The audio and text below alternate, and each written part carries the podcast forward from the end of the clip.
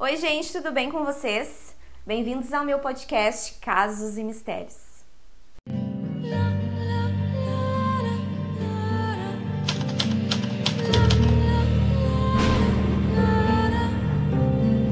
Oi, meus misteriosos, sejam muito bem-vindos a Casos novamente. Hoje eu vou contar para vocês a história do maior serial killer dos Estados Unidos, a história do Samuel Little, mais conhecido como Sam Little. Samuel Little nasceu em Reynolds, lá na Geórgia, nos Estados Unidos, no dia 7 de junho de 1940.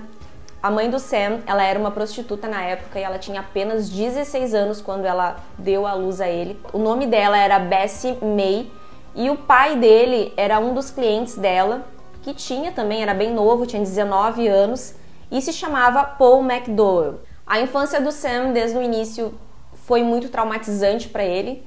A mãe do Sam, ela era muito negligente, ela não queria ter o Sam. Então, ninguém queria ter, nem mesmo a avó, enfim, todo mundo era contra aquela gravidez. O Sam soube, através da própria mãe, que ela tentou abortar ele diversas vezes, porém sem sucesso. Ela chegou a dizer para o Sam que quando ela estava grávida dele, ela enrolou uma corda na barriga dela e pediu para uma das amigas puxarem com toda a força. Só que ela não conseguiu aguentar a dor extrema e não conseguiu, enfim, fazer com que ela abortasse dessa forma. Ela também contou para o Sam que ela tentou abortar ele tomando água ras, que é utilizada principalmente como solvente e também na fabricação de ceras, graxas e tintas, mas não adiantou, ela não abortou o Sam. Quando Sam tinha em torno de seis meses de idade, a avó materna, né, a mãe da Bessie, mãe dele, disse que era para ela se livrar daquela criança e que ela não queria, enfim, ou ela botaria ela para fora de casa ou ela se livraria da criança e a Bessie, a mãe do Sam, saiu numa noite chuvosa com o Sam, pequenininho, né, de seis meses no colo, e simplesmente largou ele num terreno, no chão, assim, no mato, no meio da chuva, assim, e abandonou e foi embora. A sorte do Sam, se pode se chamar de sorte, enfim, pelo que ele se tornou depois, foi que um rapaz estava passando, enfim, que era do bairro, enfim, uh, viu a criança chorando, viu o Sam chorando, resgatou ele e sabia exatamente de quem era aquela criança, porque como era uma, um bairro assim onde todos sabiam da vida de todo mundo, todo mundo conhecia a mãe dele, né? Sabia que ela era menor de idade, fazia programa, sabia que ela tinha tido um filho, né? E, enfim, com quem ela tinha tido um filho, então deu a coincidência de que aquele homem que passava conhecia a criança, sabia quem era o pai dele. Então aquele homem levou o Sam diretamente para os pais né, do pai dele, para os avós paternos dele, que o aceitaram e decidiram cuidar da criança, cuidar do Sam e, os, e o criou, enfim, acabaram criando o Sam como se fosse um filho. Mas infelizmente eles cuidaram dele como se fosse um filho, porém não como um filho deve ser tratado, assim. Eles, os avós paternos não, não tinham cuidado nenhum com ele, deixavam ele meio que viver a vida do jeito que ele queria, não davam banho, não cuidavam, não instruíam, não davam educação. Ele até ia para a escola, isso ele fazia.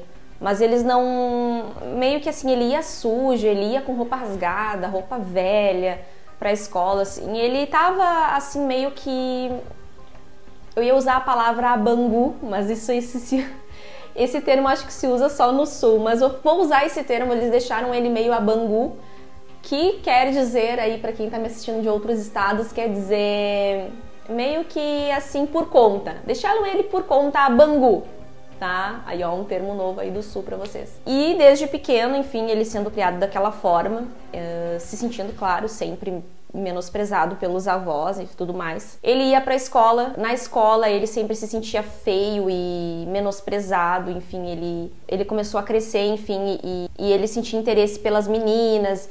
E as meninas eram as que mais faziam bullying com ele, de certa forma, por ele ir mal vestido, por ele ser um cara estranho, por ir mal na escola. Então ele sempre queria, ele queria a atenção das meninas da escola, das crianças, né? Só que ele nunca tinha, ele tinha só assim aversão por parte delas. Nessa época, ainda na escola, né, pequeno, ele começou a comprar uh, revistas sobre crimes, que naquela época era muito comum e a gente vê muitos serial killers começarem dessa forma, a começarem a ter esses interesses desde novo por esse tipo de revista. E eram revistas onde a violência contra a mulher ela era muito explícita, muito explícita. Então era sempre revistas onde homens batiam mulheres, homem matando mulheres, homens enforcando mulheres, enfim, era sempre revistas sobre violência contra a mulher. E ele passou a gostar muito desse tipo de revista e tal, sobre essas histórias em quadrinhos também. E com 10 anos de idade, gente, apenas 10 anos de idade, ele já começou a fantasiar ele fazendo aquilo com uma mulher, agredindo uma mulher, como seria bom agredir uma mulher, como seria bom enforcar uma mulher, como ele via nas revistas que ele consumia, os, enfim, os conteúdos que ele consumia naquela época. E também uh, ele viu um programa de televisão quando ele era bem novinho, nessa época que ele já estava fantasiando, onde ele viu uma mulher ser estrangulada por uma jiboia, por uma cobra né, gigante. E ele disse que ele sentiu muito tesão em ver aquilo, ele sentiu um muito prazer em ver aquela mulher sendo estrangulada. Então, é, desde novinho, então ele já começou a ter fantasias.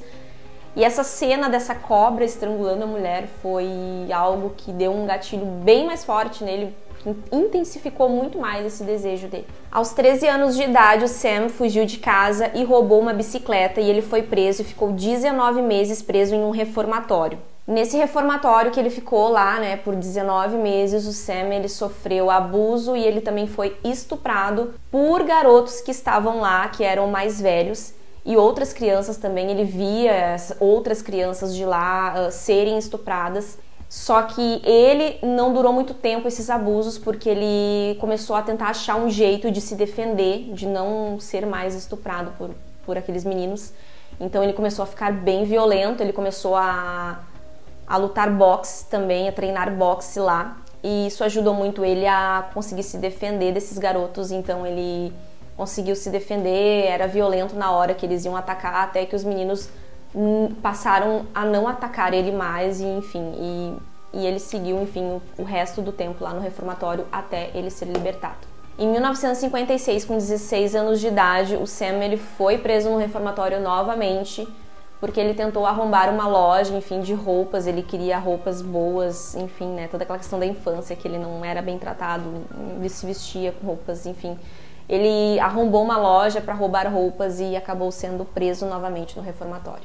Saindo do reformatório, o Sam ele continuou a piorar, ele foi piorando cada vez mais o comportamento dele, ele foi ficando cada vez mais violento e cometendo crimes, enfim, como assaltos, ele cometia fraudes, ele foi preso diversas vezes por dirigir embriagado, ele foi preso diversas vezes por tentativa de estupro. Ele chegou a ser preso em oito estados diferentes. E em 1961 ele foi condenado a três anos de prisão por invadir uma outra loja, dessa vez uma loja de imóveis, e foi solto em 1964. Quando Sam tinha 26 anos de idade, ele recebeu uma carta da mãe dele que ele não via desde muito, muito cedo, desde o abandono. E nessa carta ela falava onde ela estava morando, que ela estava ela era uma pessoa melhor, que ela queria rever o único filho dela. E ele acabou aceitando e foi visitar a mãe. Quando Sam chegou lá para ver a mãe dele, a Bessie, ele estranhou muito porque ela agia como se nada tivesse acontecido, como se ela não tivesse sido ruim, não tivesse abandonado ele. Ela agiu como se não via ele há muito tempo, mas que ela era não tinha feito nada errado. Então ela recebeu ele com muita alegria, foi muito bem recepcionado, como se fosse uma outra pessoa, assim como se nada tivesse acontecido. E o tempo, pouco tempo que ele passou com ela, ela insistia muito que ele tinha que casar logo e ter um filho que ela queria muito ter um neto, meio que para suprir a, talvez a falta que ela fez na vida dele, tentar meio que recompensar ele de alguma forma o abandono. Ele, ela queria muito um neto por parte dele. Porém isso não foi possível e ele continuou morando com ela mais um tempo e até que ela começou a ter comportamentos muito estranhos para uma mãe, mais estranhos do que ela já teve lá no início quando abandonou ele. A mãe dele, ela tinha uma, um tipo de pensão onde ela alugava quartos e tudo mais. E o Sam dormia num desses quartos, enfim, e teve uma noite em que ela bateu na porta, entrou no quarto dele, deitou ao lado do Sam e começou a se insinuar pro próprio filho, como se quisesse engravidar dele. É, e isso foi muito chocante para ele, que já tinha todos os traumas, e, e a mãe dele disse o seguinte naquela noite para ele: Ela queria muito fazer sexo oral nele e falava para ele assim: "Quer voltar para onde você saiu?". E o Sam até depois, de anos depois, ele fala que ele sentiu muita pena dela naquele momento e achou aquilo extremamente bizarro e claro, não não diz ele que nada aconteceu, que ele não fez sexo com ela nem nada. Porém, aquilo vindo de uma mãe foi extremamente bizarro e isso foi o bastante para que ele visse que ela era uma pessoa perturbada, maluca na visão dele. E, e, ele decidiu ir embora. A mãe dele morreu pouco tempo depois de cirrose, em 1971, e após a morte da mãe dele foi quando os assassinatos começaram. Em 1975, Sam Little já havia sido preso 26 vezes em 11 estados por crimes como roubo, assalto, tentativa de estupro, fraude e ataques a funcionários do governo. Em 1982, ele foi preso no Mississippi e acusado do assassinato de Melinda Rose Lapré, de 22 anos, que havia desaparecido em setembro daquele ano. Porém, ele foi inocentado. No quesito crimes, o Sam Little ele era estilo Ted Bundy. Ele era um cara que ele agia de estado em estado. Ele cometia os crimes em um estado e ele fugia para outro.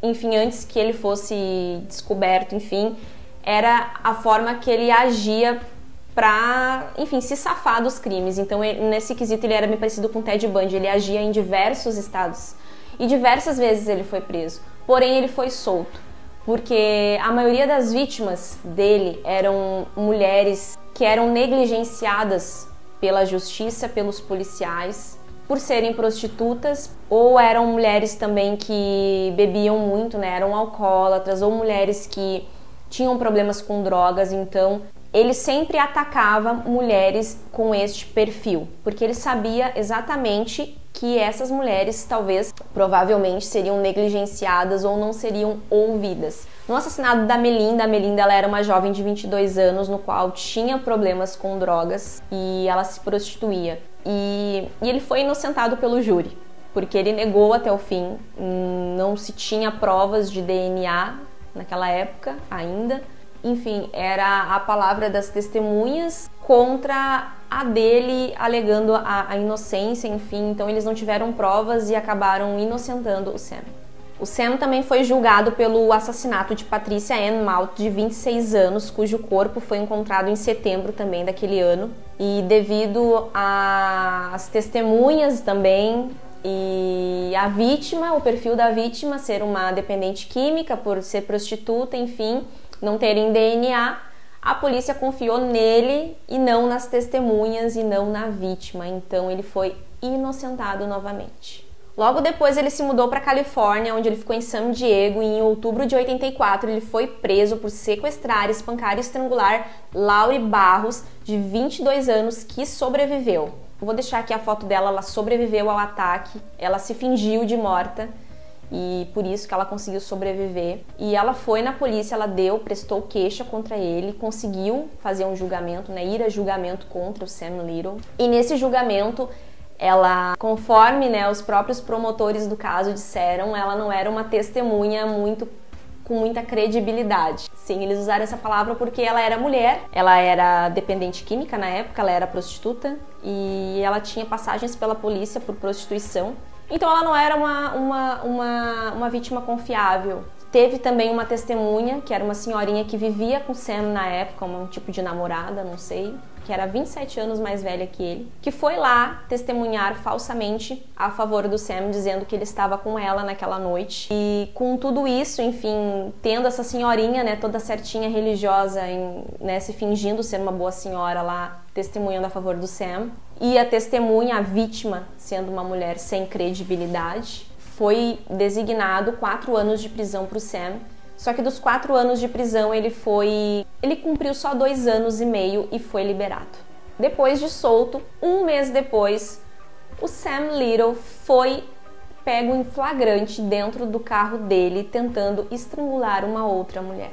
O Little chegou a cumprir mais dois anos de prisão e, após a libertação em fevereiro de 1987, ele se mudou imediatamente para Los Angeles e cometeu pelo menos mais 10 assassinatos. O Sam, ele sempre encontrava as vítimas dele em locais estratégicos, como eu disse para vocês, em bares, normalmente mulheres que eram prostitutas ou que tinham vícios, enfim, ele era bem estratégico e ele agia em diversos estados, então ele tinha todas as estratégias dele, onde ele escapava ileso sempre conversava, ah, oferecia, enfim, né, que queria um serviço, na maioria das vezes oferecia carona para essas mulheres, e quando ele dava carona para as mulheres, enfim, ou para elas prestarem um serviço para ele no carro, ele cometia o crime. Uma das vítimas do Sam foi Daisy Maguire em 1996 e ela foi assassinada. A polícia foi prestar queixa, enfim, foi tentar ir à busca do assassino, fazer a polícia investigar o caso dessa menina. E o irmão da vítima foi até a polícia e a polícia disse o seguinte para ele e vocês vão ficar chocados é, é revoltante demais. A polícia olhou para o irmão da vítima e falou: se vocês querem saber tanto quem a matou, investiguem vocês mesmos. E assim o Sam continuou a sua jornada, sua matança por vários estados nos Estados Unidos, até que no ano de 2000 dois detetives estavam uh, no departamento de casos arquivados. Três casos chamaram a atenção deles: o caso de Audrey Nelson, o caso da Guadalupe e de Carol Elford. E quando eles abriram esses casos e para olhar, para ver o que, que, tinha em comum, porque chamou a atenção, né? Os casos tinham modus operandi, tinham uma assinatura, tudo igual, eles já viram que poderia se tratar do mesmo assassino. E o principal suspeito dos três casos lá estava. Sam Little, onde eles foram buscar a ficha, abriram a ficha criminal dele. Dentro da ficha criminal do Sam Little constava que ele tinha sido preso em 24 estados diferentes. E isso chocou muito os dois detetives que ficaram determinados a entender como aquilo foi possível e imediatamente reabrir os três casos pegaram amostras de DNA que tinham sido coletadas na época, encaminharam para o laboratório e conseguiram comprovar que o Sam era o responsável pelos três assassinatos. Nesse momento que eles conseguiram a prova de que ele era realmente o comprovar que ele era suspeito e era sim o culpado com o DNA, começou a caçada ao Samuel Little, então começou uma caçada para saber onde ele estava, porque ele era um cara que ele sempre estava um pouco à frente da polícia porque ele vivia se mudando então a polícia começou uma batalha para tentar, né, os detetives para poder encontrar ele. Até que no dia 5 de setembro de 2012, Samuel Little foi preso em um abrigo para sem teto lá em Kentucky. Ele foi acusado no dia 7 de janeiro de 2013. Alguns meses depois, a polícia disse que Little estava sendo investigado por envolvimento em 30 assassinatos cometidos na década de 1980 que até então não, não haviam sido divulgados. Ai, senhor. Imediatamente, o caso da Melinda Lapré, de 22 anos, lá do início que eu falei, foi reaberto, porque eles viram a quantidade de erros que foi cometido e a irresponsabilidade da justiça em todos esses casos. Enfim, quando eles viram que aquele homem tinha matado três mulheres, com certeza não foram só três. Então, eles reabriram todos os casos que estavam por baixo dos panos. Uma jornalista investigativa chamada Gillian Lauren ela estava escrevendo um livro na época e ela descobriu, enfim, teve contato com essa detetive que reabriu os casos e numa conversa com ela, ela contou que estava investigando Samuel Little por outros crimes e essa jornalista ficou interessada em escrever a história do Samuel Little.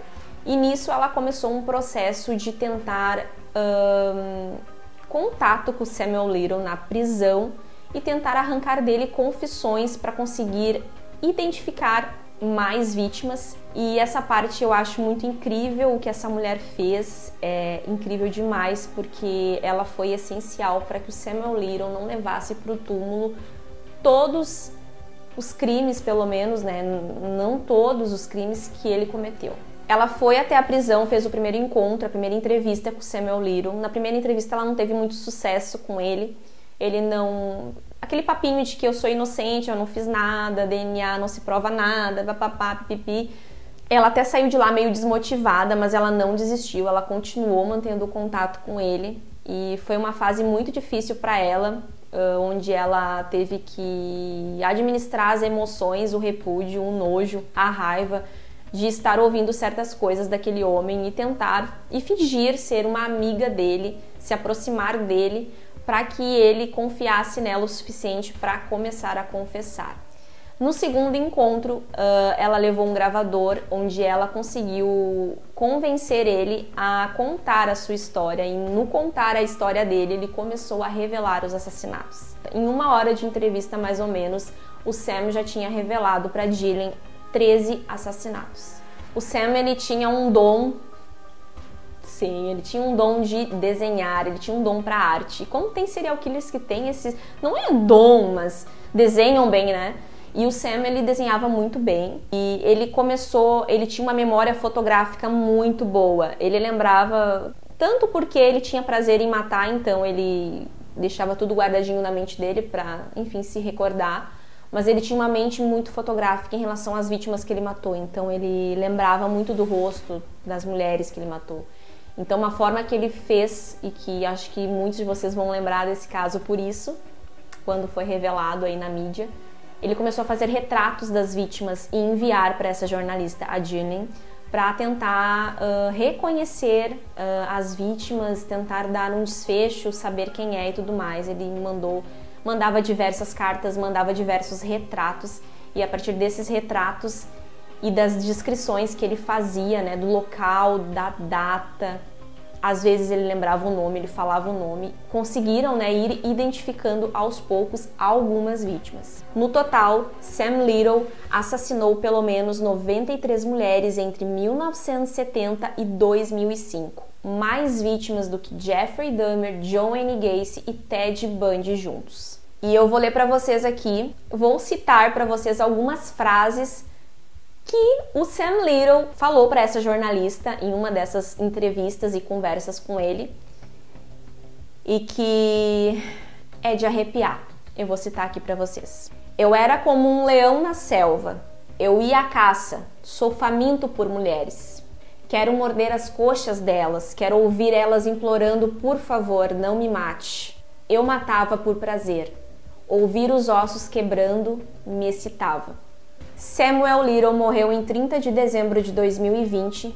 Ele sofria de diabetes, problemas cardíacos e outras condições de saúde. O caso de hoje fica por aqui. Se você gostou, já deixa cinco estrelas aqui para casos e até a próxima. Um beijo.